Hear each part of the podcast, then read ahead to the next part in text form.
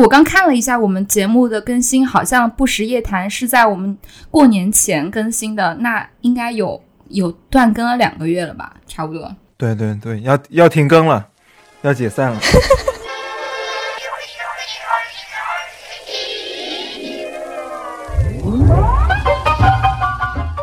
但现在毕竟谈恋爱了嘛，那天晚上就表白了，确立恋爱关系的片子，纵身一跃。救命啊！我要申请工伤。就我们要不要下一次这个不食夜谈来做一个不撒狗粮的挑战？如果说性别平等是一种理性，是一种正义，是一种反歧视的价值的话，那用歧视和非理性以及撕裂的方法去抵达性别平等，是不是本身就推翻了性别平等？当时我跟常老师在荷兰做同事的时候，那个时候其实我觉得常老师好像也没有特别的女权。劲爆！常远曾经不是一个女权主义者，是个假的。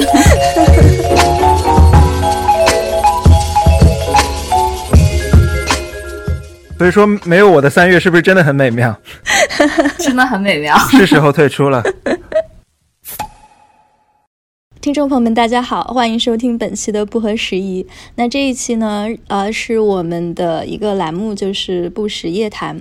对，在这个沉寂了几周之后，不食夜谈又要重出江湖了。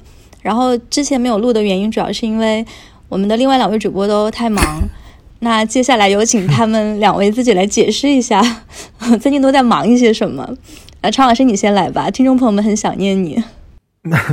就没有营业的原因，主要是因为这个，我我觉得有这个我们的节目女性主体性，然后我也就是没有机会加入一些节目的录录制和选题，然后因为我们是女甩锅给女性，对你你竟然敢女性嘉宾月嘛，所以说我就很适时的觉得说，男性应该不要抢占女权主义的前线和声量，于是就主动往后退一步，然后也没有适合的，所以说我就。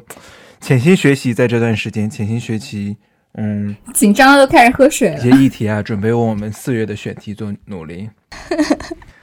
对对对对，所以说所以说我也是没有营业，大家以为我被这个开除了，然后所以说我就想说，为了为了不被开除，赶紧要回来营业了。所以说这不是三月回来之后都在努力的录四月的节目嘛？三月主要是对吧？女性嘉宾月，嗯。然后去了趟大理了，没别的，就是二月的确是不是生产，什么都没干。哎呦，一会儿可以分享一下在大理有趣的事情。对啊，对，还蛮好玩的，是。嗯，我刚看了一下我们节目的更新，好像《不食夜谈》是在我们过年前更新的，那应该有有断更了两个月了吧？差不多。对的。为什么会断更两个月呢？因为大家都在忙其他的节目呀。沉默了。二月二月赶上过年，二月赶上过年嘛。三月其实其实我是三月一号回来的，这时间还挺快的，已经三周了。对，这三周都在努力工作了，但是节目还没有发出来。对，整个二月没有营业。对，嗯，这几个月其实我们三个人的状态也发生了一些变化。我觉得我们也可以先从从这个开始讲起，比如说庆要回国了。恭喜我们三个人终于要合体了！哦，恭喜！然后合体之后，我现在有点不敢不敢，就是毒奶这个事情。就是我在查那个回国，就我现在人还是在荷兰嘛，呃，但是等到这期节目播出的时候，我希望就是调那个情况顺利的话，我应该是人在国内隔离，或者是已经从隔离当中被放出来了。但我自己现在在就是查询说回国这个程序的时候，还是会觉得每一步都很。如履薄冰吧，就是跟之前那种啊回国之前，然后要联系大家说啊见面，然后很期待的那种心情，还是有点点不一样。现在就还是在一个很担心哪一步会出错的一个状态。嗯，啊，真的吗？比如说会会有什么出错呢？对啊，对啊。嗯，就首先从这个订机票开始，然后你在订机票的时候，其实啊是有很多选择的嘛。然后现在这个航空公司也有很多新的政策，就比如说直飞还是转飞。那我是比较幸运的是，荷兰到国内是有直飞的，所以我就可以选直飞的飞机。但有一些这个，比如说第三国，他们到中国的一些城市是没有直飞的，他们必须要选择去转机。那转机的时候，你就会需要去查说这个检测的一些呃政策，还有他对一些这种资质的一些认证。然后这还只是第一步，然后接下来还会就涉及到你要去啊拿那个双音检测。然后这个双阴检测，各个国家他们对这种机构的认证也是很不一样的。就有一些机构是之前在这个大使馆的认证名单上，但是过了几周啊，这个认证的名单会发生一个变化，所以你就需要不断的去更新，说到底哪一些东西在这个名单上。然后还有一些就是机构，因为大家现在有一些这种回国经验的交流群，就有一些这个机构他们会有那种非常高的假阳性的比率，就是你本来没有新冠，但是是给你检出了一个新冠，然后这个一旦就是检出了新冠之后，你要再去申请说双阴认证就会很麻烦。然后这还只是你上飞机前的一些准备，然后上了飞机，飞机上就呃可能会有一定的风险，下来飞机隔离，然后健康码，反正就是一整套流程吧。所以我估计，嗯，就直到从隔离中放出来，都还是会是一个比较紧张的状态。嗯，天呐，我觉得要。见一次庆真的是好不容易，对，就是很不容易，对不对？所以我回来了之后，你们一定要珍惜我。没事，不要担心，你回来就把若涵带走了。把若涵带走，有人会不高兴。对对。我们之前开玩笑说庆八月份回欧洲，然后我正好八月份要去欧洲念书，然后正好庆回国把我把我带走。哦，哎，那你快来宣布一下你的消息吧，最近的这个好消息。对对对，要要停更了。要解散了？没有没有没有没有的事儿，在这个节目里郑重的宣布一下，我们节目还会继续更新，并不会因为主播位置和地理的移动而停更。对，就是就是八月份要要去欧洲念书，然后光荣的成为常老师的学妹，然后也终于可以跟庆在欧洲团聚。我们节目的阵营就是要变成有两位主播在欧洲，然后一位主播独守爱情在北京这样子的一个状态。说的真好听，对，希望希望大家珍惜。只有我在国内出不去，嗯，困在困在当代生活里。你有爱情，嗯，对啊，你有爱情啊，嗯，我我要去读的这个项目就是是一个新闻学项目，然后也是两年制的，第一年会在丹麦，第二年在荷兰，然后跟当年常老师选的地方也是一样的嘛。如果有听说，就莫名其妙，这个节目变成了 Erasmus 的是官方宣讲会。我觉得这个项目是不是应该给我们节目钱啊？对对对对，回回头我们做一个业务吧，做一个这个这个衍生业务，就是留就是留学咨询什么的。等这个什么世界恢复之后，衍生项目留学咨询。对，所以所以这个申请上了之后是是什么感觉？我我觉得就是因为我正好最近在想，我来北京正好五年时间，我是一六年三月份当时来北京实习，然后到到一二一年正好五年，然后我差不多也工作了五年时间。我觉得选择工作了这么久之后出去的心态会非常的不一样吧，因为我当年就是读大四的时候，我其实也申请了学校，但是后来就是因为。拿到了记者的一个一个工作机会，所以就选择直接当记者了。当时其实申请的也是新闻学，但我我我回想起当时的那种心态的时候，我觉得很不一样。因为当时我觉得是因为我不知道毕业了之后应该干什么，然后我能写什么样的稿子，所以我觉得去读研究生对我来说是一种啊学生时代的延长。但是这一次选择出去之后，我觉得很兴奋，然后有很多未知，然后我会。就会开始想说，我这两年可以做什么事情，然后会脑子中会有很多的点子，因为我知道这个项目它是一个有多元文化背景的项目，然后可能同班上有七八十个国家学生，我觉得它其实是一个很好的机会，让你去在后疫情的时代去跟世界上不同的年轻人对话，去了解他们过去的这几年在在思考什么，然后在这样的一个世界里面，他们怎么样去找自己的坐标，然后就会觉得。可以做的事情好多，你就不再只是一个学生的心态去学习，只是为了完成每天老师的功课，或者是拿到这个学位。你会觉得这两年时间很宝贵，然后你一定要去把你想做的事情做出来。然后就想到这个，我就会觉得啊，我在这个时间点选择出去，真是一件特别棒的事情。嗯，就他跟我五年前的状态完全不一样。五年前你是一个你什么也不懂，你也不知道你的位置在哪，你会什么，你能做什么，你只是觉得大家都在读研究生，大家都在出国，所以我也出出一下国。但是，我我觉得现在我特别知道我应该用这两年的时间做什么，虽然它可能也还是很难的，你也不知道具体的路径应该是什么样子的，但是你会有那个自信，觉得你可以，你可以把它做出来。所以我觉得这种感觉是特别特别好的。然后。我我也经常被问到，就是到底工作了之后去读书跟直接去读书有什么区别嘛？我很难描述这种感觉，但是我觉得，嗯，那种知道自己要去体验什么的这种感觉是很美妙的。嗯，好羡慕啊！我就我又回想起我当时去之前以及去之后的这个状态，我觉得那的确是一个最好的状态，在你期待它发生以及刚刚发生的时候，是那个体验特别充分的。嗯，打开的状态。我记得当时我我去之前有一部记录，有一部纪录片还是剧情片，剧情片吧，嗯，叫《西班牙旅馆》。它其实感觉就是这个项目的宣传片一样。当时去之前我看了一下，然后它里面就是它里面那个主人公好像他到了一个住处，然后他拎着行李打开公寓门，他应该是刚刚入住，然后一堆人在跟他说话，不同国籍的，然后不同面孔的，说着不同带着不同口音的人。他当时是去巴塞罗那。然后，然后他当时就说：“哇哦，这就是我要找的东西，什么？这就是这种在我脑中嗡嗡作响的声音，就是我一直在寻找的这种多元的，然后有冲击性的、崭新的、无限可能性的东西。”我当时就觉得说：“哇，这么酷！”然后我去了之后，就是出现了同样的场景，就是 就是在到达之后的呃第一天，我当时去晚了，第一天就是一个大派对，就是他们已经到了三天的人，就好像就是。大家几十个国家的人，每个人都准备了自己的。描述这个项目，就让我觉得这是个特别淫乱的项目，就是每天在开 party，然后大家喝到不省人事。我完全没有听到学习的那个部分。不要这么说，还是 我是想去真的做作品的，还是有很强学习是通过这个体验去学习。我不想天天开 party，学习是通过这个文化。那是很重要的学习经历，就是我我们要重新定义学习嘛，那非常重要的文化学习的经历。对，然后我就我当时就发现，那个电影中的那个场景一模一样，就是那种冲击性，那种那种快速的呃冲击性，并且它带特带的这种，它因为它不是隶属于一所学校的，它是带有一种你好像是悬浮在一个。一个共同体中的，然后那种冲击性是非常强的，我觉得那是一种非常美妙的体验。嗯，好的，学长。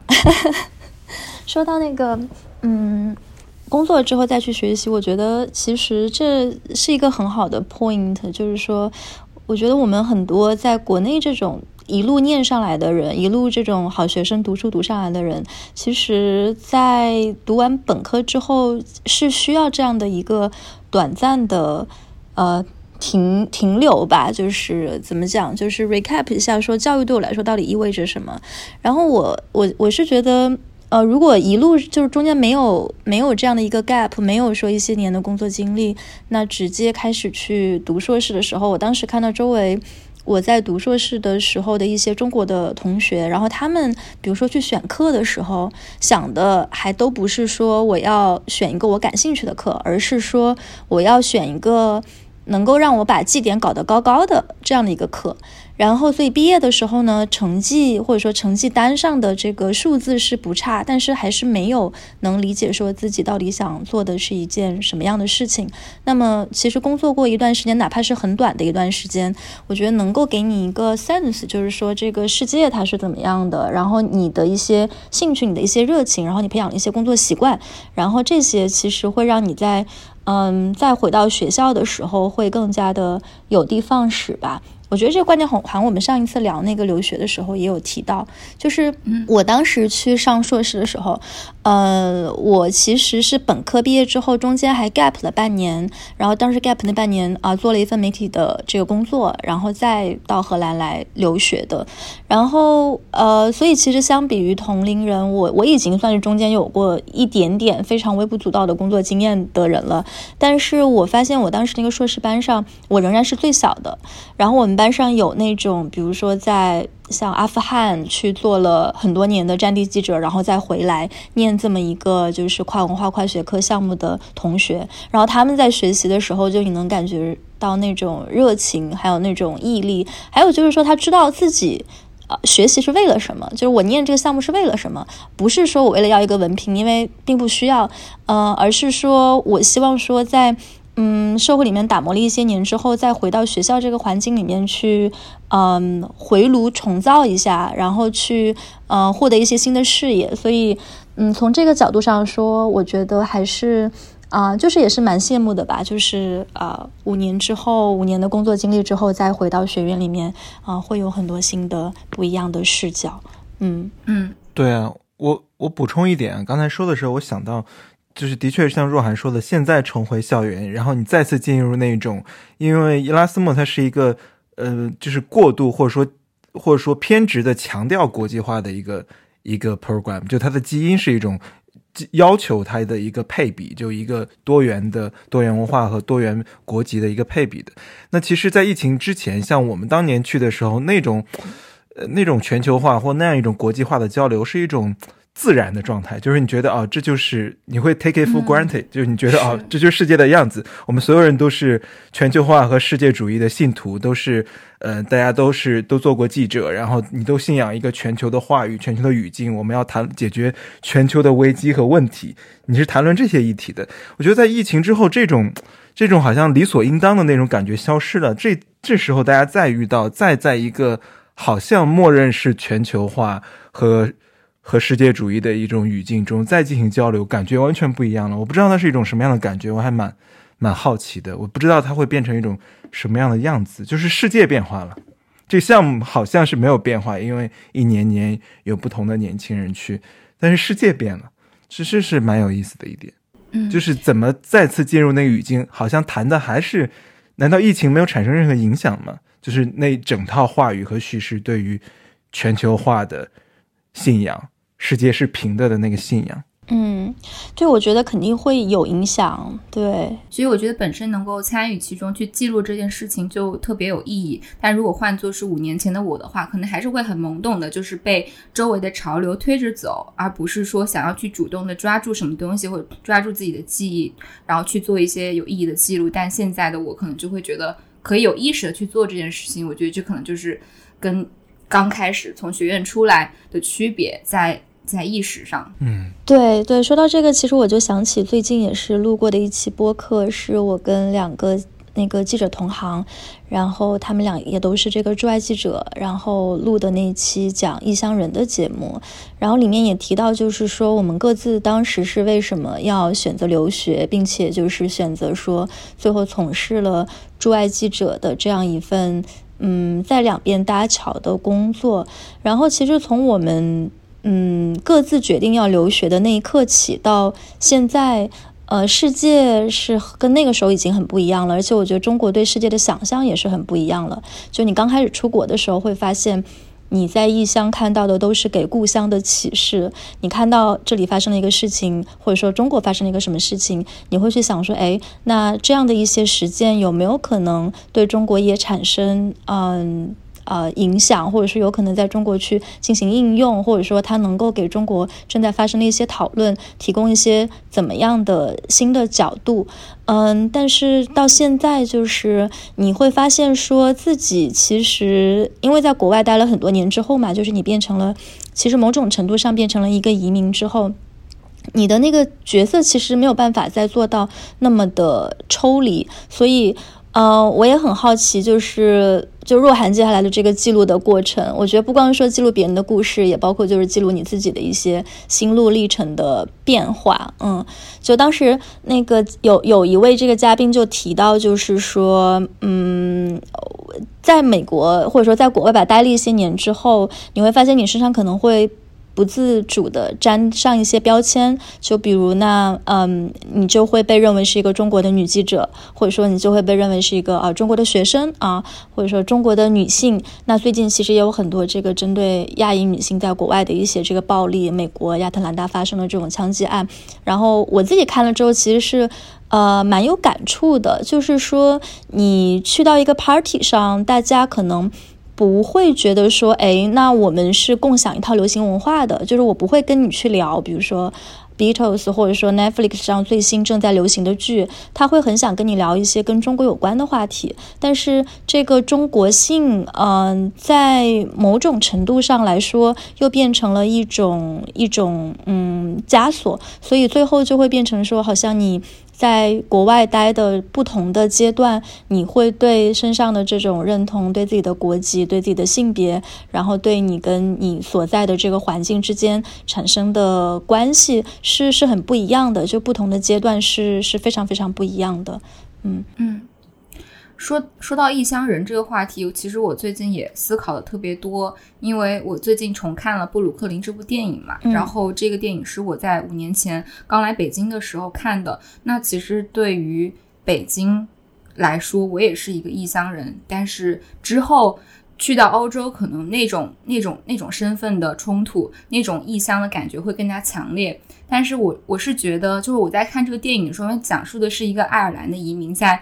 五十年代的时候到美国布鲁克林，然后去建立自己的新生活、新秩序的一个故事嘛。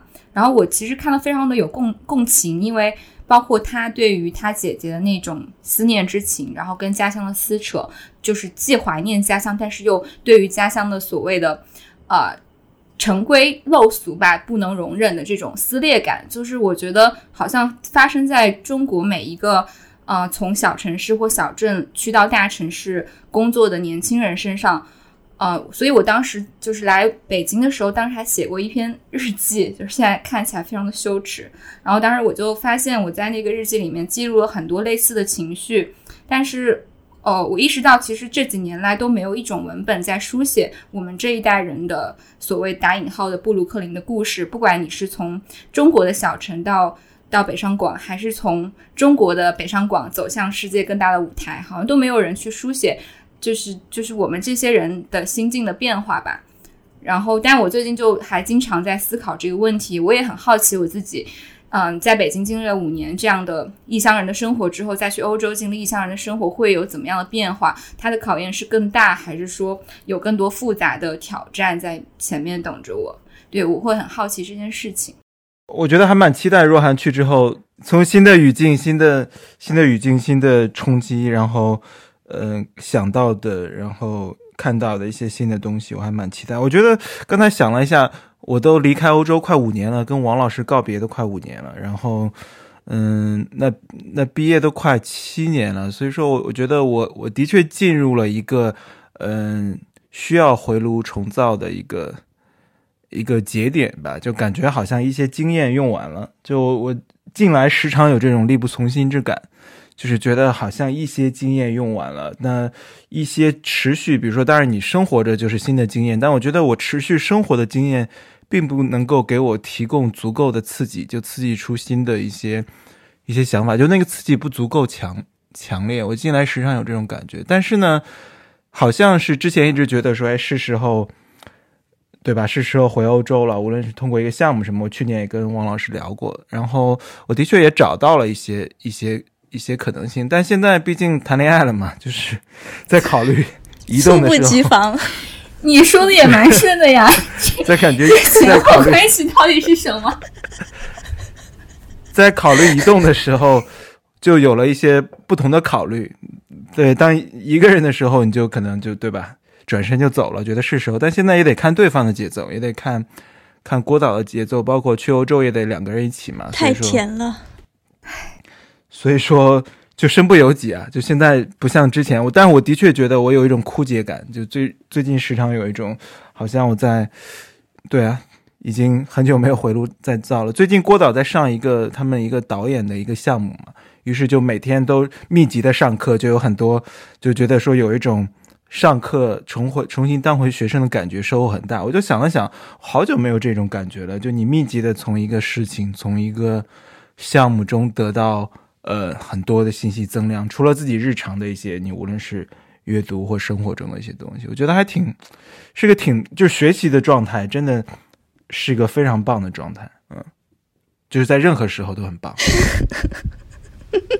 没有没有，刚才那个我刚才心里想的就是，我们要不要下一次这个不食夜谈来做一个这个 challenge，就是挑战，就是不撒狗粮的挑战。我看可以，我同意。这这倒也没，倒也没有，只是对吧？顺带提出，顺带提我对于欧洲的想念嘛。但是没办法，哇，你也经历了很多国家、很多地方，你就没有产生过那种身份认同的那种冲撞感、文化的冲撞感吗？你是怎么适应的？已经忘记了是吗？当然有啊，咱们一直，咱们一直，咱们之前聊留学不也聊过吗？刚才庆，刚才庆说的那个现象，我们俩专门。呃，庆可能都忘了，因为他可能对吧，人比较忙。呃，我们俩之前打电话的时候专门聊过这个这这个话题，就那是一个很经典的场景嘛，就是说你的你的其他的专业身份或者说会被消解，你会被框在你的文化身份或或国足身份上，那你有时候可能你的一些专业能力会被降维到一个你作为中国人或包括。你们提到女性等等身份上去，而不再关注在你本身的专业能力，因为你可能你可能可以跟一个丹麦人聊丹麦政治，你具备这样的视野和这样的专业知识，但是丹麦人他本能的不会觉得他可以跟一个中国人谈论欧洲政治，对，这是一个很强的被降维的，在他者语境中被降维的一种感受，这种感受非常强烈。那我当时也是。嗯，有这种强烈的这种委屈感，也不是委屈感，就觉得说好像没有能够，嗯，能够把这个问题，就这种身份上的感觉解决掉，就自己没有办法以一个真正的专业人士的呃维度，呃，做自己的很多事情，我才觉得可能需要一个变化。但是，但是这是其中一面了，但是好的那一面我们就不用说了，就是在他这文化中有大量的冲击和和新的视角，但是。那些让人感觉不舒服的一面，也是刚才聊到的。我觉得我的确有强烈的这种感觉，这其实也是离开欧洲很大的一个动因嘛。但是我觉得，哎，生活是流动的。呃，我现在无比的相信这点，生活的确是流动的。可能过两年，咱们又都在欧洲聚首了，不知道是以什么原因，我可能又回欧洲了。嗯，当然是跟郭导一起的。救命啊！我要申请工伤。你们为什么不来上我们的节目？这个郭导什么时候来上我们的节目？我们我们随时啊，只是觉得可能现在对吧？现在这种还配不上不合时宜嘛。哇塞，这个这个回家要跪搓衣板的吧？对对，我们没有，就是有合适话题嘛，对吧？回头聊一些专业东西，我觉得撒狗粮还是算了。之前我们我们聊过的这期，其实也更多的是聊，嗯。这个其实是聊一些带有公共性的一点东西，当然它跟性别有点因素。但是我觉得回头聊涉及到影像创作等等的，可以来聊。这样我也可以不上，我觉得最好你们聊就挺好的，这样省得，嗯，对吧？这个边界边界不清晰，嗯。哇，我觉得最近进入一种最进入一种感受，就是说，嗯，的确是，嗯，两个人的就是伴侣亲密关系中有很多性别因素在。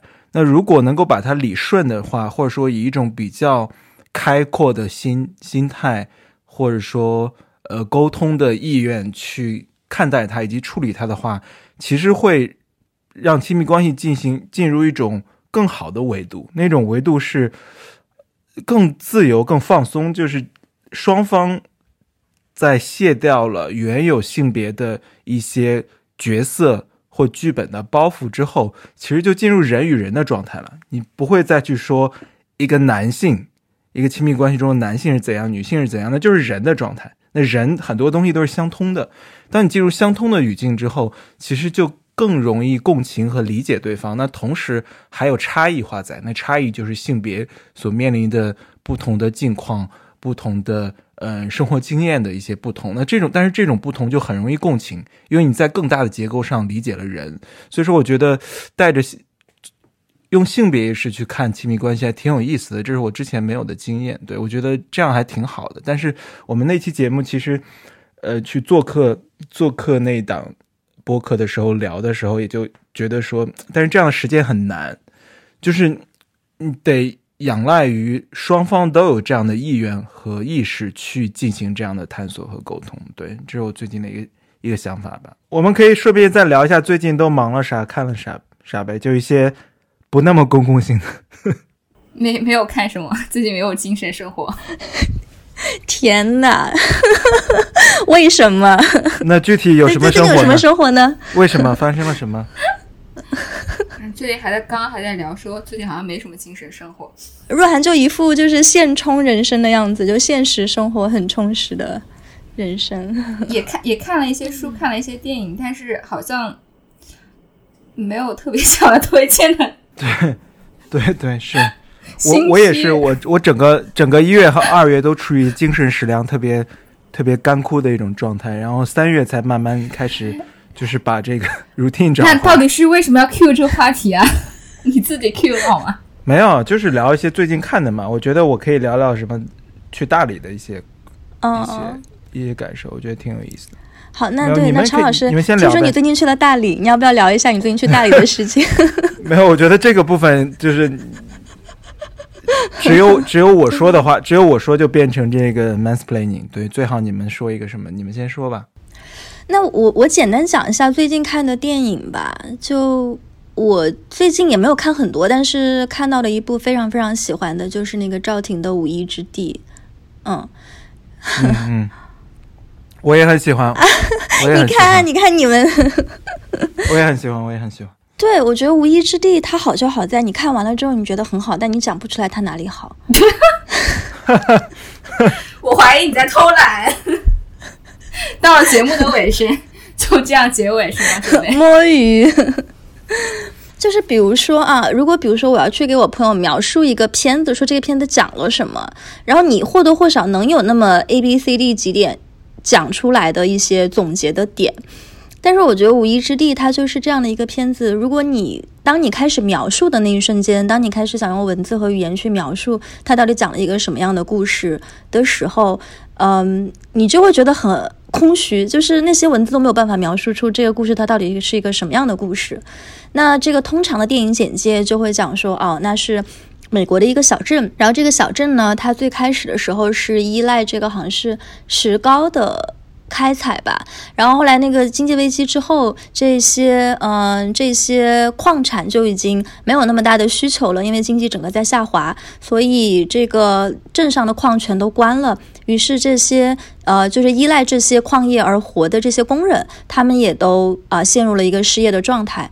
然后呢，就开始加入了就是叫做 nomad 的这样的一个群体。然后这个群体的生活就是当代的这种游牧人民，他们就会住在房车里，然后在。嗯，各个地方当他们有这个工作的时候，就会流动性的去打零工。然后，那这个片子里面提到的，就包括比如说像亚马逊，还有包括一些餐厅，然后一些这种就是很随机的一些工作。然后这些人他们会有自己的一个 community，然后他们会在这种美国中西部的荒野上去开 party、开篝火晚会、去唱歌、去跟彼此发生连接。然后。呃，另外一方面，他们又是这个美国的这种相对可能比较新自由主义的这么一个经济制度下。呃，感觉是比较受压迫的这群人。然后这个故事的主角呢，他就是这群人中的一个，叫做呃 Fern。然后，嗯，他的这个人生的故事吧，可以可以这么说。嗯，然后当我把这一连串讲完之后，我就觉得这个故事好像就是也就那样吧，没有很好看，就是一个什么批判美国体制的故事，还是说是一个这种公路片？就它都是，但是又都不只是。呃，我记得我看完这个片子，当时很深的一个感觉就是，原来故事还可以这样讲，就是我，比如说，如果如果从我自己的这个本业出发，就是作为一个记者，那如果我去写这样的一个故事的话，我可能会写一个像凤儿这样的人，然后把它作为开头的一个这个几段的一个。这种人物，然后去对他的生活进行一个描写，描写他的他的头发，他居住的房车，然后他身边的这些小伙伴，然后他在亚马逊的工厂里面每天工作几个小时，就是你可以去把这些细节描述出来。但最后你的这个落点还是去讲政治，你还是想去反映一个社会的问题，你还是想去讲哦，那美国这种资本主义的吃人的体制，人民没有福利，没有医没有医疗保险，没有工会，然后大家生活都很糟糕，就你会很容易往那个方向上去带。但是我觉得在这个片子里面，你其实看到的不是。这样的控诉，你看到的不是说一个对于制度的批判，就是他有这个批判的层面在，但是他又不是那种非常激烈的一个方式去进行批判。你最后其实还是融入了这群人的生活当中，然后这群人的生活，他们他们是很丰富的，他们有他们跟彼此发生连接的方式，他们不光是一群这种制度下受压迫的劳工，他们也不是这种。嗯，被浪漫化的、被诗意化想象的这样的一群，嗯，有这种我觉得呃西部牛仔色彩和这种拓荒色彩的呃先行者，就是做那个导演，他既没有把他们浪漫化，也没有把他也没有把他们矮化。然后我觉得这样一个讲故事的方式，但现在来说真的好难得。然后，那印象最深的当然是到最后的时候，这个夫人跟他当时就是同伴啊，也是一个这种嗯，可能老年的白人男子，然后他的儿子就是去世了，然后那个老年白人男子就跟夫人说说嗯。呃，我们这群人就是我们不会说 goodbye，我们会说我们就是 see you down the road，就是我们在路上会再相见，但是我们不会说再见。哦，我就听到那里的时候，真的是觉得，嗯，就是达到了一个完全不一样的境界吧。就是原来故事还可以这样子讲，嗯。你看，我还没有偷懒，我还是有这个。我觉得讲的特别好，我们已经没有什么想。我想我们的听众中很多都看过了，对，我想我们的听众是不是很多都看过？因为这个这个片子在过去两个月好火。还有他在中文世界的一些争论啦，对，这个又是另外一个。对对对，嗯，我没有什么想补充的了。偷懒，偷懒。我只补充一点，就这个片子是我什么确立恋爱关系的片子。哎呀，我知道，我知道这个故事，我不知道，快讲一下。哎，我来，我来分享这个八卦，分享完这个八卦我们就结束了吧。常老师那天要表白的时候，然后跟我们说晚上准备看《无依之地》，然后我们就说啊，挺好的。那后来那天晚上你们也没有看成，对吧？对我我知道那个历史性的瞬间，所以也要感谢这部电影。对，其实就是我们就我们呃。对，我们就决定看一起看一部电影，并没有在一起。但是看完这部电影之后，我不知道跟这部电影中间的一些一些流动的瞬间和感受有没有关系。但是当天晚上就表白了，然后就对三号就当天晚上就就好像就确立了纵身一跃。对，所以说这部电影是一部纵身一跃的电影。哇，有有关有关有关自主、自觉、自由和。对吧？就是路上见的一部纵身一跃的电影，没有，没有了。我觉得，对，所以说这部电影的确对对我来说意义还挺特别的。但是我看的时候，其实更多感受，就像庆刚才说的，我没有想到很多主义或一些就是一些 topic，就是可能一些 issue 这些东西，更多的是人的生命状态，就是其中有一种很强的现实感，又有一种诗意感，就那种又现实又诗意的东西，我觉得是。导演处理的特别妥帖的地方，也是，就是你看到这种处理会想到李安。我觉得，不知道你们是不是有这样的感触，就是他把一些可能你本能会往很宏大命题想的东西，又处理的非常日常。那日常中又有一些非常呃永恒的一些东西在，那种永恒的东西，你就看到他们的状态，觉得哦。人其实不就是这样的嘛？有他有失落的东西在，但他又有很强的韧性，像野草一样的韧性和自觉 （determinate） 和自由的一种状态，在他一切都失去了之后，还有自己特别嗯能够不可以放弃的一些东西，无论是回忆、人与人之间的情感连接，即使把这些都失去之后，他还有自己，就自己的整个人的一种嗯。自主自觉的一种状态，我觉得那种感觉，那种呃一个人的呃特别就特别有对自己的命运和自己的生活有一种有一种笃定感的那种状态，其实是特别打动人的。嗯，就是他在一种特别，尤其在你剥离掉社会关系、社会生活，或剥离掉他原有失去一些亲人的这种状态下，那种人的强大和坚强更打动人。所以说，我觉得是这些东西。的确，但我我知道这个背景中，对于美国观众来说，它有很强的美国现实政治、现实、现实美国当代生活的一些影子在。但对我一个没有那么熟悉语境的人来说，就看到人的因素在。嗯。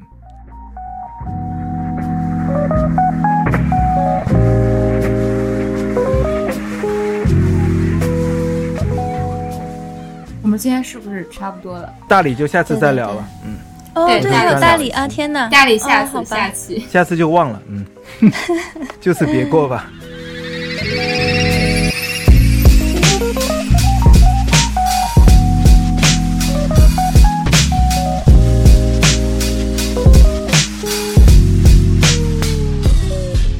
需要说明一下的，就是我们其实，在上一次录夜谈的时候，庆还在，就我们也在节目里聊了，庆还在担心说自己能不能顺利回国。然后，因为上一期节目中有一些内容，我们后来就觉得不适合保留，所以我们今天又再补录了一期。所以听众可能会听到一种奇异的感觉，就是我们你们将听到这期节目中经历一个就半个月的状态的变化。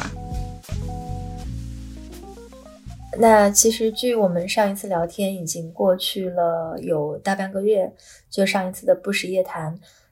然后这半个月中，我自己也经历了一些个人的变化，就是 最大的变化就是从。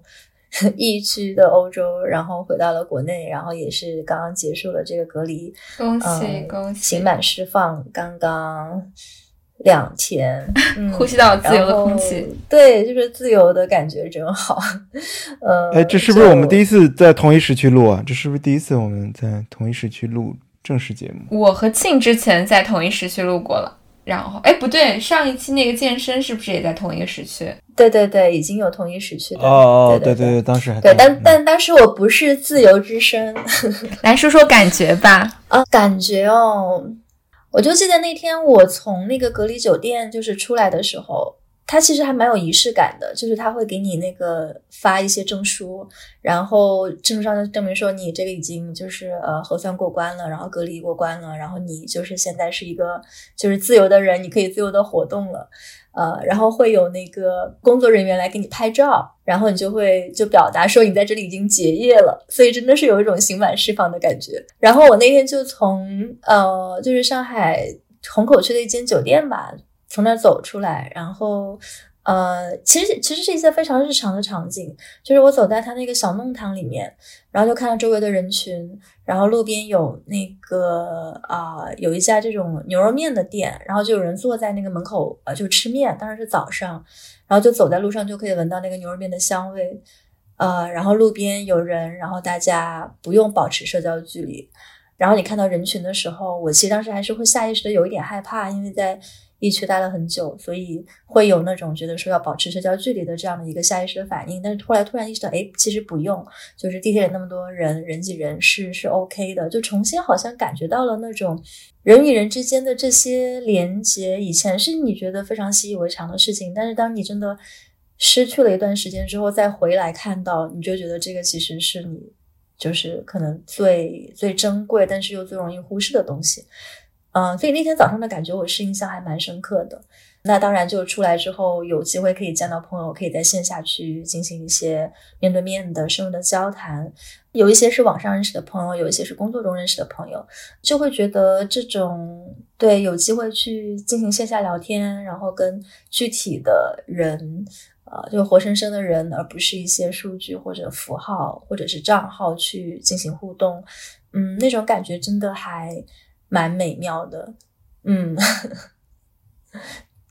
你们呢？嗯嗯，刚刚庆说那个，我其实也挺有感触的，就是，嗯，因为我有时候开会跟一些美国和欧洲同事开会的时候，他们现在还在一个社交隔离的状态，也就是说，他们其实从去年到现在已经在家办公了一年多，然后他们就会看到我们。所有同事可以坐在办公室里，然后发出那种羡慕的惊呼声，说：“哇哦，我现在看到大家一起坐在办公室，觉得好神奇。”我会从他们惊叹的这种啊，就是表情当中意识到啊，这样一件非常平时我们非常习以为常的事情，在一个特殊的状态下，它就会变得非常的珍贵。之后。啊，我要我要出远门，要去欧洲这件事儿，然后在跟家人、在跟朋友沟通的时候，也会突然意识到，现在是处在一个没有办法，你想见到一个人就能马上去见的状态。就其实疫情有时候，我觉得有也也让人回到了古代吧，就是你去远行，就真的变成了一种远行，而不是说像我们以前以为的那样，我其实飞十个小时就能到达你的目的地。某种程度上也改变了我们对于生活的感知。对，我觉得，哎，不知道什么时候，就是今年感觉又没希望了。可能第四季度开始慢慢的，呃，变化，可能是不是明年能够自由的或相对自由的，带有某种限制和门槛的，嗯，个人的旅行或因商商务也好，或个人旅行的一个，比如说到欧洲去等等，我不知道，就是希望是明年能够基本到达，明年春天能够到达一个比比较基本的状态。本来的预期是说，哎，今年差不多秋天就可以了，但从现在来看，怎么可能？现在已经四月份了，我们在这个八九月份的时候能够自由的国际移动吗？我觉得还是很难。嗯，哎。所以我们看看接下来这半年可以在国内多 聊着聊着开始对呃哀悼。哎，对，我们可以预告一下，我们是不是现在可以正式预告说，我们五月份下旬要要在北京做一场线下活动，趁着现在国内的。大家可以人和人之间线下连接，然后我们三个又相聚在了一起，然后就先把 flag 立上是吧？就不管不管做不做，先 对，先把这个先发完誓，然后就不做也得做。什么叫不管做不做，一定要做的好吗？对，这是多么千载难逢的机会啊！不管是不是能够按时 deliver，怎么怎么，常老师现在誓言这个讲话的这么没有没有确定性，这个是 我发现了常就是常老师最近做事的风格就这样，就是所有的事儿就 先把这个 flag 立出去就好了，真的吗？啊，对，你要不要想象你的求婚经历？这个可以求婚吗？求婚是不是也是这样的？呃，我觉得算，我就算了，还是还是留在这种私人话语中吧。毕竟自我审查，毕竟都有人都有人这个批评批评我们说什么利用利用个体的这种各种个体的关系，什么进入什么这种绑架公共论述什么这种东西。对我觉得现在这一种，我觉得这种仇恨言论也挺也挺呃那什么的，就是别人说哎你这个对吧，你自己开心就行了，然后你进行这种。公共巡演，你想达到什么目的？我觉得也没达到什么什么目的，也没挣什么钱，也没挣到什么钱，就是 只是活着而已。但是大家就觉得说就不爽，你为什么这么对吧？这么得意，或者说过得好像不那么糟糕？我觉得其实过得挺糟糕的。那。我说那天我去了一个，我感觉好久没有去那种线下的论坛或一个沙龙，因为之前小时候就或年轻的时候喜欢去听这种，现在就很多时候觉得，哎，线上能看一看，我看书就挺好的。我那天也是要见朋友，然后去了一个，呃，新京报的办的一个活动，然后。也看到了刘瑜，见到刘瑜，我感觉好久没有，也是不是因为这两年线下活动比较少，好久没有这样一种氛围了。然后刘瑜看到刘瑜他们在这个呃跟吴国胜他们在聊这个技术与启蒙什么的，就是那种久违的好多年前的那样一种线下的沙龙的氛围，聊聊知识，聊聊读书等等。呃，刘瑜说了一段，我觉得也是咱们最近一段时间一直在讨论的吧，就是他说。是不是前些年、过去十年那种全球化的互联网的这样一种乐观的情绪和我们所享受的，我们都 take it for granted 这种这样一种生活，其实只是个延迟付款而已。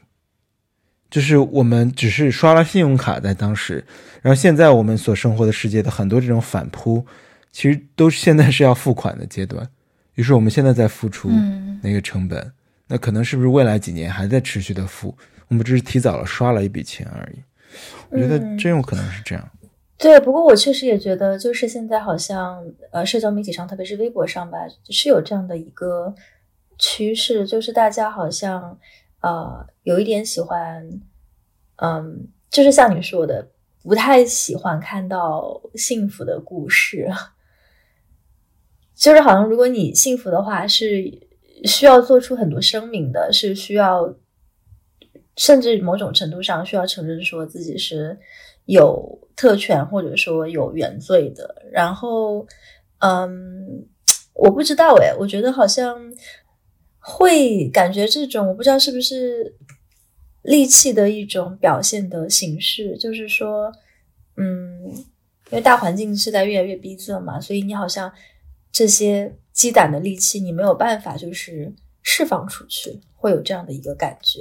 嗯，对，我觉得，我觉得令人感觉越来越越来越沮丧。就是所以说，我想说，很多时候大家在说一件事的时候，我觉得你跳出来看也可以理解，就是说，你说他真的是在讨厌你，或他真的在那个仇视或那种激烈的言论是在针对你吗？可能是在针对一种现实，就是他针对的可能不是不是男人或一种他不同意的女人，他跟性别有关，或者说他针对的不是说，呃，你是一个既得利益者或你是文化精英，他针对的是一种他也无法描述的一种好像被被制被网住的那样一种现实，就是你也不知道如何挣脱，你也不知道做哪些事情能让它发生改变，就是那种呃无法挣脱的现实。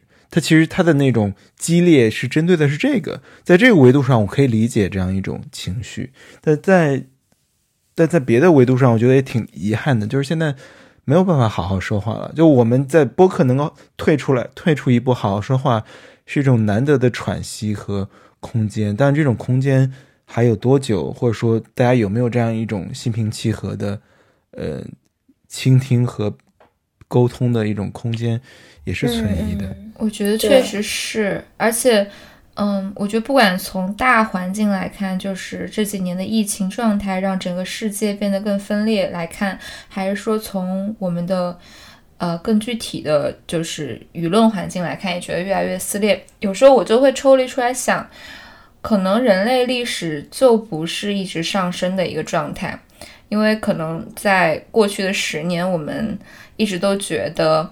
呃，文明是应该越来越开化的，然后人们是越来越有知识的。当一些常识反复的被讲述之后，大家应该是有一个共同的底线的。但是，反正这一两年吧，我觉得好像，嗯，大家情绪越来越悲观了。所以我有时候也会在想，是不是人类历史本身就是这样的？它就一直都是一个螺旋状的，就它可能会有起起伏伏。然后我们现在到了一个要开始往下降一点的。位置，但是如果你把时间线拉长来看，那它有一天可能还是会上升。但是总体来说，它就是会是这样子。哪怕是在啊一战、二战之前，人类文明有过很辉煌的时候，但是他们依然无法避免这样子非常极端的人与人之间的抗衡。那我们谁能说得准我们又处于一个什么样的时代呢？就有时候想这个，想到这个之后，就会觉得好吧，就是这么回事儿，就会平静一点。就是对，说到这个，其实我们也可以聊一下。就是最近我们在讲，就我我和庆在跟我们的一个朋友梁毅聊那个关于生育率那一期的话题的时候，然后我们看到了评论区一些撕裂的现象。嗯，庆是想做一些回应，对吗？哦，呃，对，其实也不算回应啦。就是我觉得那期的节目播出去之后，其实评论区对于。嗯，我们当时那期的一些状况，我觉得对于当时那期的状况有一些，呃，可能会有一些误解。比如里面提到，就是说这个好像感觉梁毅一直在打断我们说话，但我们几个后来都确认过，就我们当时那个聊天的场景其实是是非常友好的。呃，然后其实那次的聊天也是我第一次跟梁毅就是直接说上话嘛，然后中间其实也会有涉及到，比如说像这个录音延迟的一些问题。那啊，在剪辑的时候如果没有额外的去注意的话，那听上去就好像感觉是他非常粗暴的就打断了我说话。但事实上，因为有录音延迟这回事，所以你会感觉到说，那现实生活中他其实是。就是不会这样讲话的，所以我觉得这个是我们需要去做出澄清的一个东西。然后另一个东西，我觉得是大家在评论区里面，嗯，会会有一些，嗯，怎么讲，就是呃误解吧。就是我觉得我们那期当时。去做了那样的一场，其实比较接近于朋友之间漫谈的节目，而不是说从政策的角度去分析说这个事情是怎么样，该怎么样，不是像梁建章那种。我觉得其实我们想提供的也是一种个体的经验上，你可以怎么样去应对这个事情。那今天就是在我们录这期节目的今天，我们也是看到今天那个是央行是发了一个论文，反正大概意思就是说我们现在生育率是面临了很严峻的问题，那我们需要有一些措施。去提高这个生育率，那其中就包括像啊，这个要创造对女性更友好的一个生育环境呀，然后要啊有一些这个手段来遏制房价，这样让年轻人更多的安全感，他们就会去生孩子。那最饱受争议的一条是说那个。呃，东南亚的这些国家，他们陷入了某种陷阱，是因为他们的文科生太多，所以我们国家需要更多的去发展理科教育。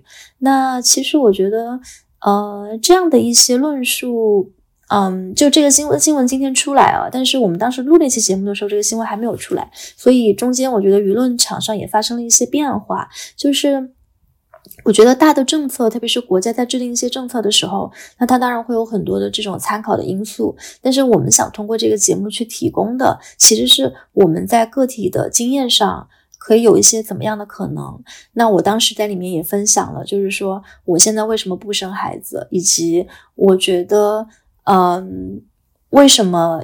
需要去尊重那些，就是我觉得女性不管生不生孩子，她是一个个人的选择，呃，不管生还是不生，都不应该受到指责，都不应该，呃，是出于社会压力，甚至是说政府的政策去做出的，被迫做出的这样的一些选择，就是，嗯，但是评论区里面就会有人说，哦，那你们在这瞎逼逼了半天，说这个中国现在面临老龄化的社会，那你们的结论还是不生，那你们到底想说什么？所以我想的就是。讲直白一点，就是不要去担心，说就不要去为政府担心，政府他会有自己的办法。我觉得我会鼓励说，大家去在个体层面上去想，说我们要怎么样来，呃，在保证我们自己生命的完整性和美好的前提下，然后去有不同形式的生命体验，有不同形式的生生育实践。那我们提出的很多的想法，包括像。嗯呃，我和梁毅后来不不约而同都都提到了那个关于领养的，呃，对于领养的一个一一些一些这个考虑。然后下面就有朋友说，哦，那领养没有那么的容易，就是然后领养涉及到剥削，我觉得这些问题其实都是可以摊开去讨论的。呃，然后我其实还蛮嗯，就是欣慰吧，就是说看到。呃，这期节目播出来之后，其实有引发说大家去在各个议题上去去进行讨论。那领养它到底有多难？中国现在领养的现状是什么？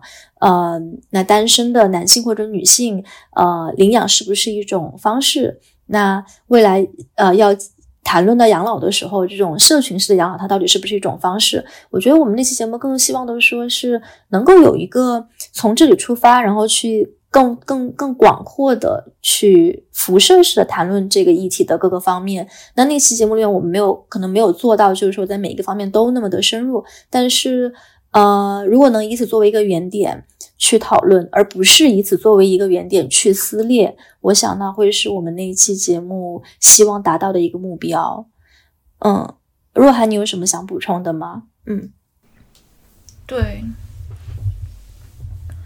对我，我其实也是这样的感受吧。一个是梁毅的那个被频频打断那个，其实我也挺意外的，因为，呃，我跟梁毅认识很多年，然后我觉得他一直都是一个很尊重朋友、很重视倾听的一个人，然后他会被赋予这样的评价，然后，啊，这是我没有想到的了。但后来我们也在评论区做了解释，所以在这个节目里也在提一下这件事情。然后第二个就是。嗯，我也意识到了，许多人其实思考这件事情的维度是不自觉的陷入了一个思维陷阱。其实我们自己有时候也会犯这样的错误。当时在节目里有一个很有趣的 back and forth，就是梁毅一开始的设问是说。啊，是从一个政府的角度进行设问的嘛？后来他自己也意识到了，说，然后就换了一种问法，就问说，从你们两个的经验出发，你们觉得？所以我觉得这可能确实是一个很多人容易陷入的思维陷阱。当大家在考虑这个生育率啊、老龄化社会啊这样宏观的词的时候，就不自觉的把自己带入了一个政策的视角、一个政府的视角。嗯，但其实。那一期我们确实只是在提供自己个人经验和思考，包括，呃，我我其中的一些观点也后来看到听众群里面引起了一些争议，就是我当时有提到说，嗯，我在考虑生孩子这件事情的时候，可能会考虑的比较极端，就是说，如果你在你如果生下的小孩并不是一个非常健全的小孩，你还会选择，呃，要这个小孩吗？啊，我这个潜台词其实并不是在说，并不是在说我不能接受一个。啊，不聪明、不不不可爱的小孩，而是我我我也想把这个问题抛给我们的听众，就是当我们说，呃，我们孕育生命的，就是我们孕育下一代的时候，我们到底是是基于一种人性的期待，还是说我们只是对于生命的一种延续的渴求？那如果只是对于生命的这样的一种渴求的话，或者是与一个生命产生连接的话，那他聪不聪明真的重要吗？如果不重要的话，那为什么那么多人在意这件事情，对吧？所以就是嗯，但当时也引发了一些争议了。所以就是我们也想在这一期夜谈里面进行一些进行一些澄清吧，对。然后，然后确实也是希望大家更多的以个人的视角去考虑这个问题，因为这件事情确实值得思考的维度特别特别的多。那我们三个，我我也看到评论区有人说，就是两三个没有生育的人凭什么来谈论这个话题？然后我当时听到，我也觉得看到这个评论，我也觉得挺挺搞笑的，就是。就如果一个社会里面，就你没有参，你没有体验过这件事情，你就不能谈论这些事情，那不就跟李文亮当时说的说的那个话一样吗？就是你都不能发表不同的观点，你就没有体验过，你就不能说。对，现在这样一种 cancel culture，就这样一种让你闭嘴的，呃，或者说我阻断你，我举报你，然后我 somehow 让你闭嘴的这样一种这样一种社会文化，非常的非常糟糕，就是 cancel culture。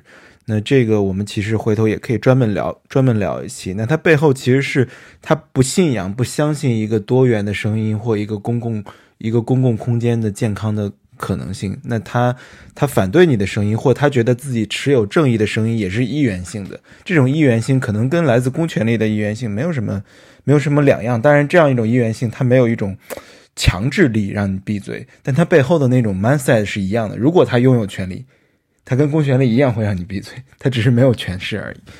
所以说，这样一种社会文化让人感觉到很糟糕，就是也有时候让人心灰意冷。就是因为你你我们在表述某种事情，他我们考虑的是有公共关注的，我们考虑到一些跟我们没有关系的、我们不认识的，甚至我们不会进行的一些实践。我们在谈论这些议题的时候，是有超越个体利益、个体感受的关注的。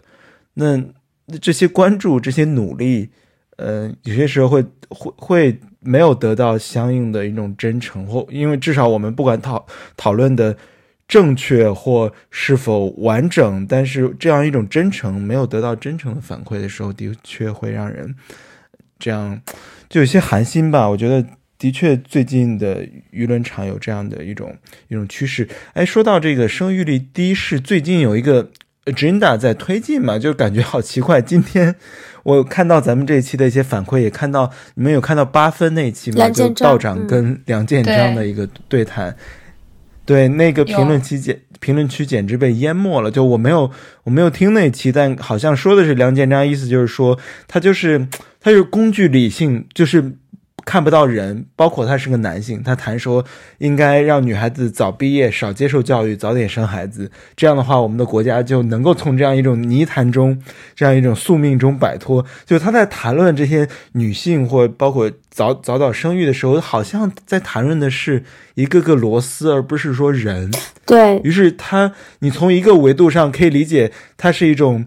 它是一种结构性的去谈社会问题，或者他是一个人口学家去谈一个国，但他谈的时候感觉是在谈牲口，跟一个机器中是在谈牲口。就是先不说他是男性，他没有生育能力，他没有一个生育的主体性，跟他没有关系。其次，他在谈论的时候就像谈 numbers，就是数字，这些数字里面都不是人，不都不只是牲口，牲口都有生命。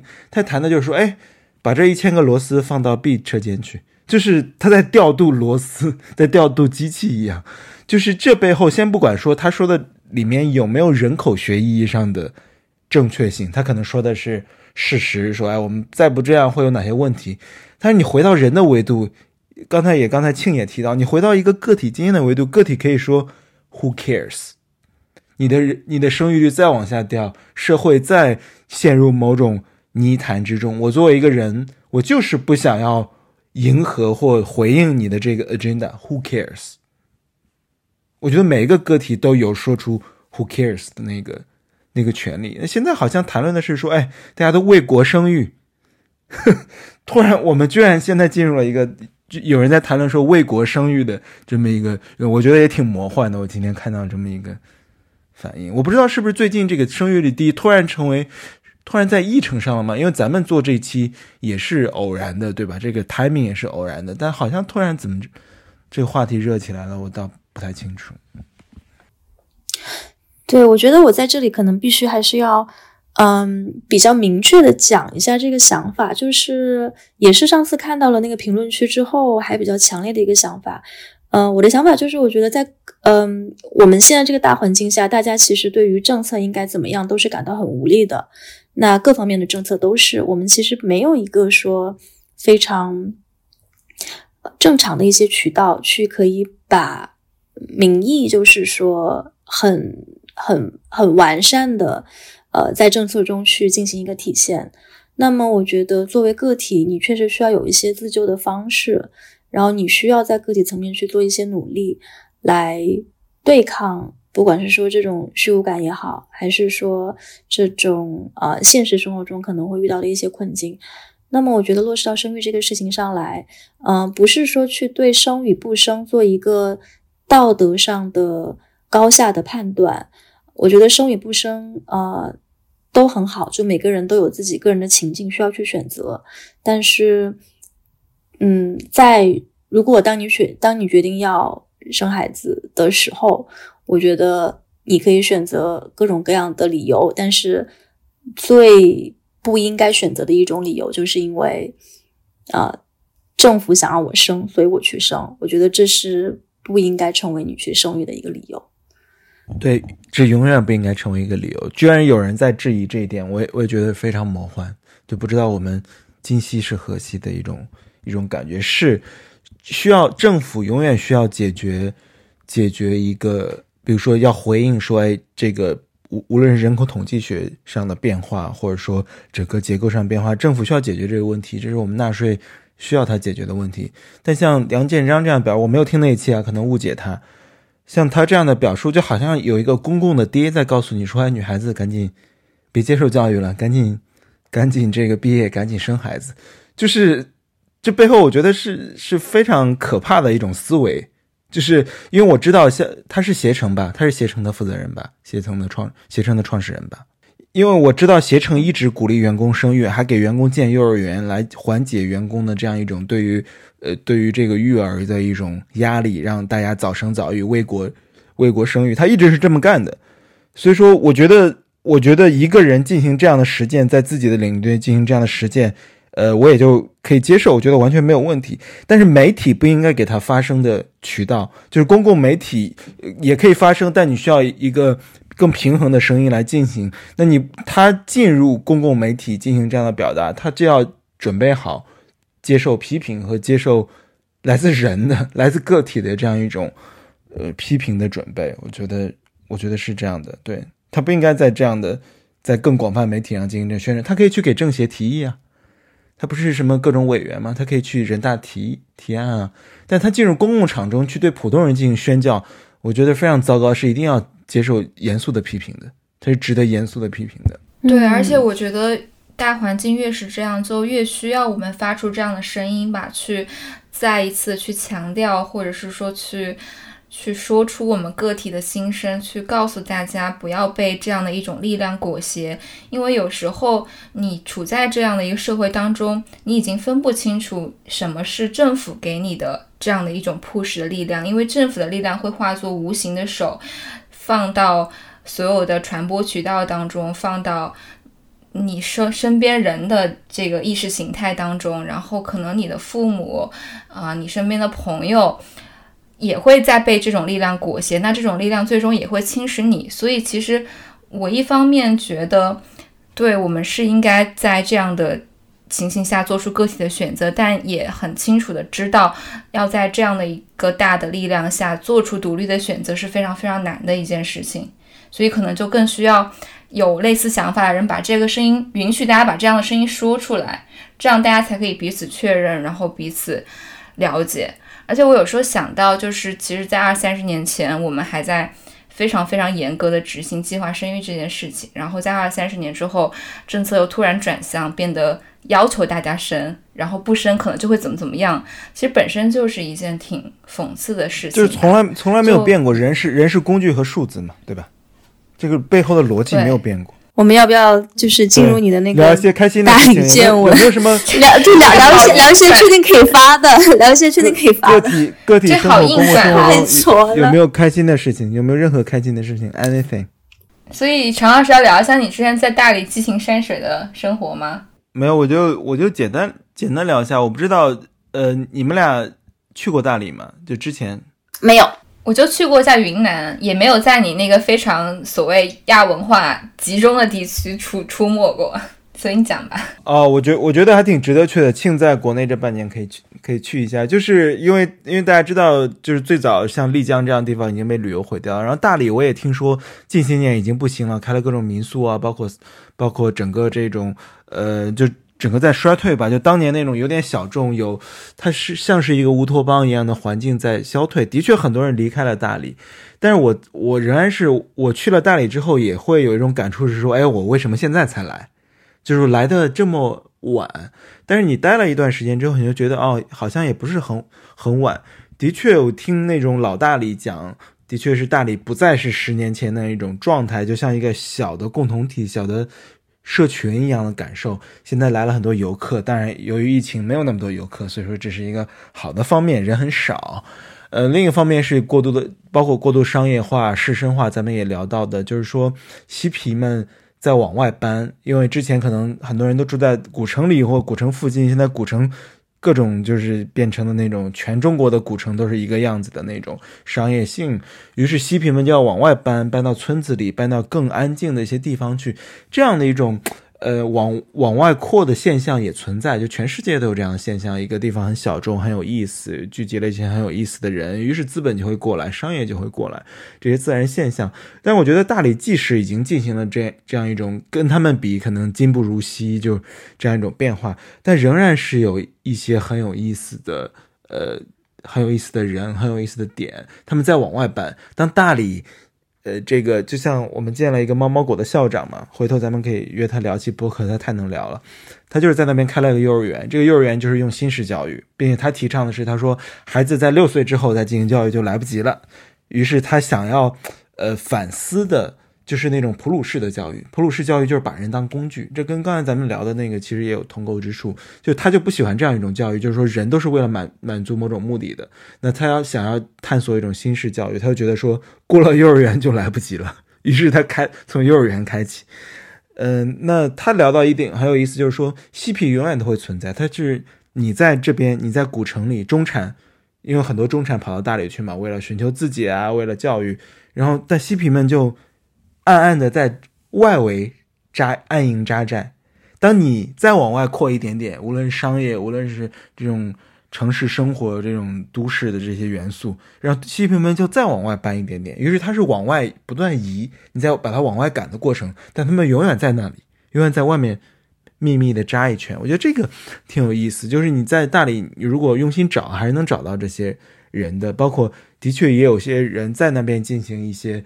创作，他的确抵达，他不是要有社交货币，觉得说，哎，我远离城市，我退出当代生活，他在那边找到了一种跟自己相处的更舒服的方式，或者说安置自己生活的更舒服方式。他也没有说退出当代生活，大家也要工作，也要做自己的专业，或者说也要谋生，但是他觉得那种状态更舒服，这是我一种感受。还有另一种另一个维度，就是说那边。就是中国的中产的确真的是逐水草而居，就是你想象一个一些中产，你觉得北京上海不行，就是这种特别卷啊，或者说种种的这样一种当代生活中的种种弊病吧，你想要找一个地方，那你去哪儿呢？去二线成都，嗯，苏州、杭州，那还有很多元素是同构的，于是他在大理觉得说可能能够，嗯。更退一步下来，同时呢，能够建设一种，呃，自己理解的当代生活。就是我不要说就是学区房什么的，大理可能也不存在学区房。我开始更多的进入内心理解，说，哎，我要活成什么样子？比如说，我以前是在大公司做一个设计师，我现在在大理，我可能少挣一点，我可能就是每个月接一个活儿、两个活儿，但是我少挣一点，但是我好像更接近自己内心。然后也有些中产把北京、上海的房子卖了，去大理开一个客栈，对吧？当然，这个在前几年遇到了一个问题，就是三退三还，而保护洱海，然后很多这中产血本无归，因为他建的客栈之后，你那房子要拆，拆了之后那个你那装修费，你可能要花了几百万装修，这个是没有人赔的。他也经历了一个幻灭，然后我我们也去了，在大理期间也去了这个中产住的三个著名的小区，就是都是外来的人，因为你像西皮什么的，他们租房都住在村子里，但中产都住在比如像小院子啊、山水间这样的楼盘里，然后像大理现在房价。我们走到哪都看房价，挺有意思的。在大理，就是大理现在房价都到两三万了。对于大理这样的什么四五线城市来说，很贵很贵的。然后他的确有一个大理本地人都买不起了，对吧？他觉得他在当地旅游业做一个工作等等都已经买不起了，还是外来的人。所以说，那的确咱们之前聊到城市的一个快速的市生化的过程，呃，往外驱驱赶的一个过程，但他也保留了一些自己的东西。所以说，我觉得。大理不完美，它有无数我们当代生活中的种种弊病和问题在，但是在国内像这样的地方还是少，还是很好的，很值得去。嗯，难怪前段时间说要去大理买房了。呃，没有，看了下还是买不起，看了下还是买不起。对对。哦。但我觉得挺挺推荐去的。然后在大理，你会你会找到一些真诚生活的人，他们也不需要发朋友圈，他们也不进行论述，说哎，我退出当代生活了，没有，就是那边有一种舒服的状态。他们开玩笑说，第一次来大理的人都是刚来看看，觉得说哎不错，这种状态挺好的。然后过了两个月又来了，又想念又来了，然后过了半年彻底搬过来了。嗯，对，大理还。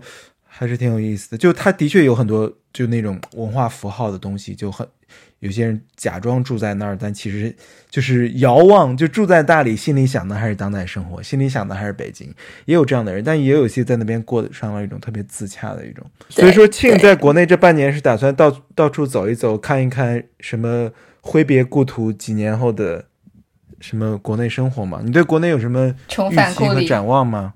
对呀，回归故里。回归故里，对，回去之后写一本书，啊，没有啦。对，我觉得其实也是我我最近在想的一个问题，就是回到国内的这半年，想想做什么，想要什么。呃，我觉得对我来说，其实是一个可能重新接轨的一个过程，就是。我是二零一一年出国的，然后到明年其实离开中国已经有就是整十年了。然后这这十年中，其实中国也发生很多变化。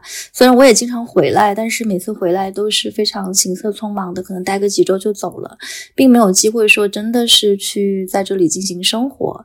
那所以我自己也是会感觉说，在很多层面上其实是是脱节的，或者说这个认知是有偏差的。因为如果你你隔着屏幕去了解这个地方。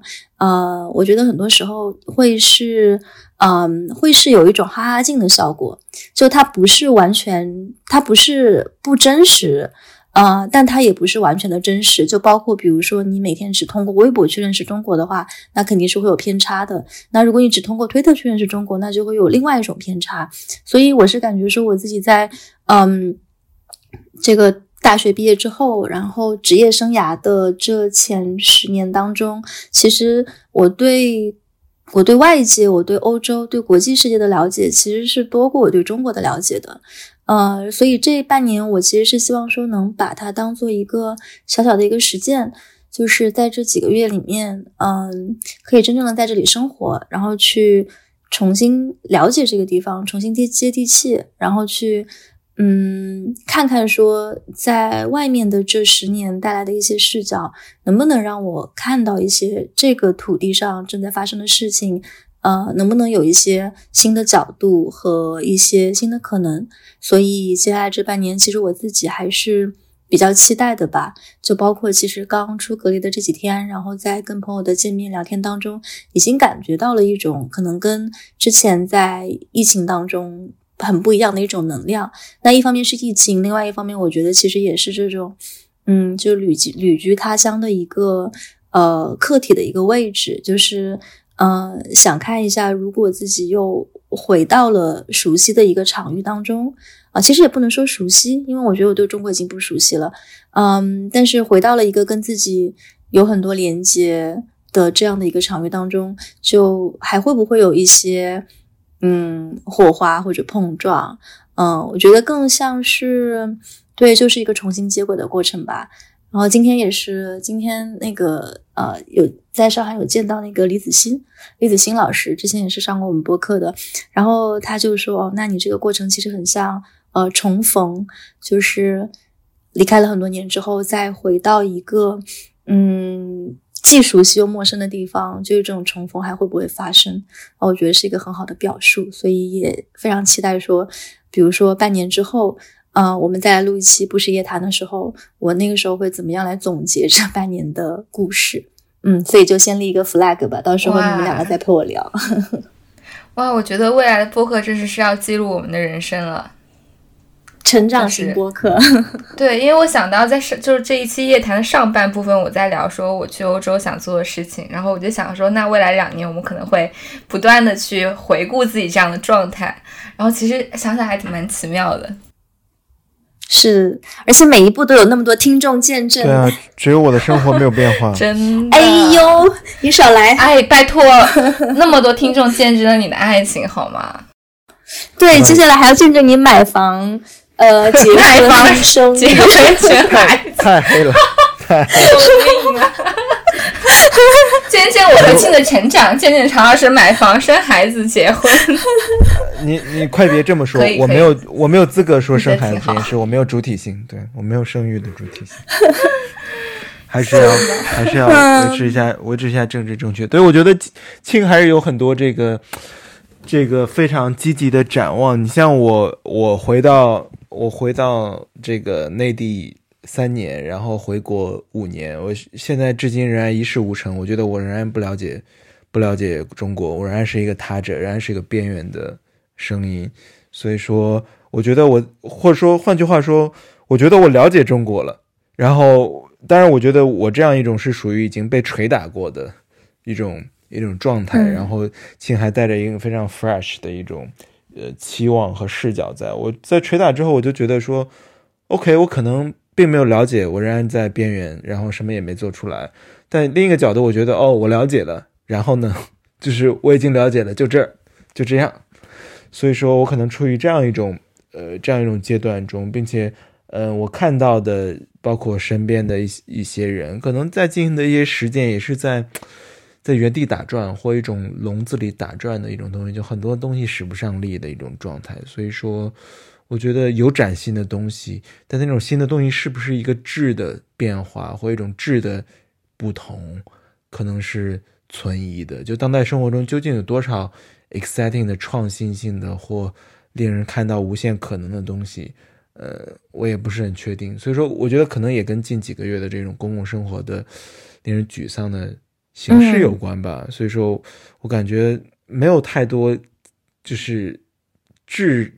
质的上面，质的层面，崭新的东西，对，所以那这也可以说成说，我在国内待了五年，我还完全没有看懂中国，我仍然不理解中国。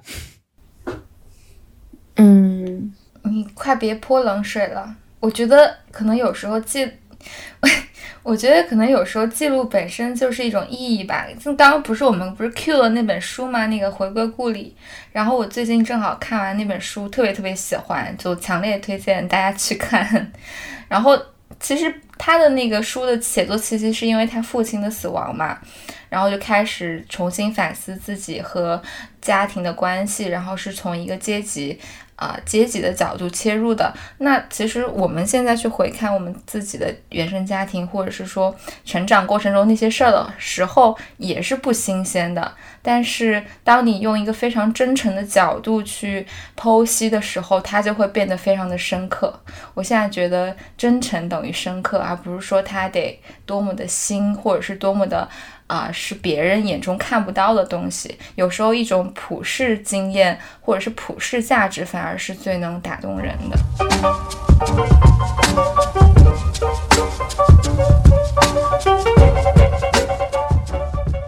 已经能剪进去三四十分钟了，厉害！肯定的。好的，就这样吧，朋友们，晚安。好的，好的，朋友们，好快，就是太困了，是吧？好的。真的很困，你对得起年轻人的称号吗？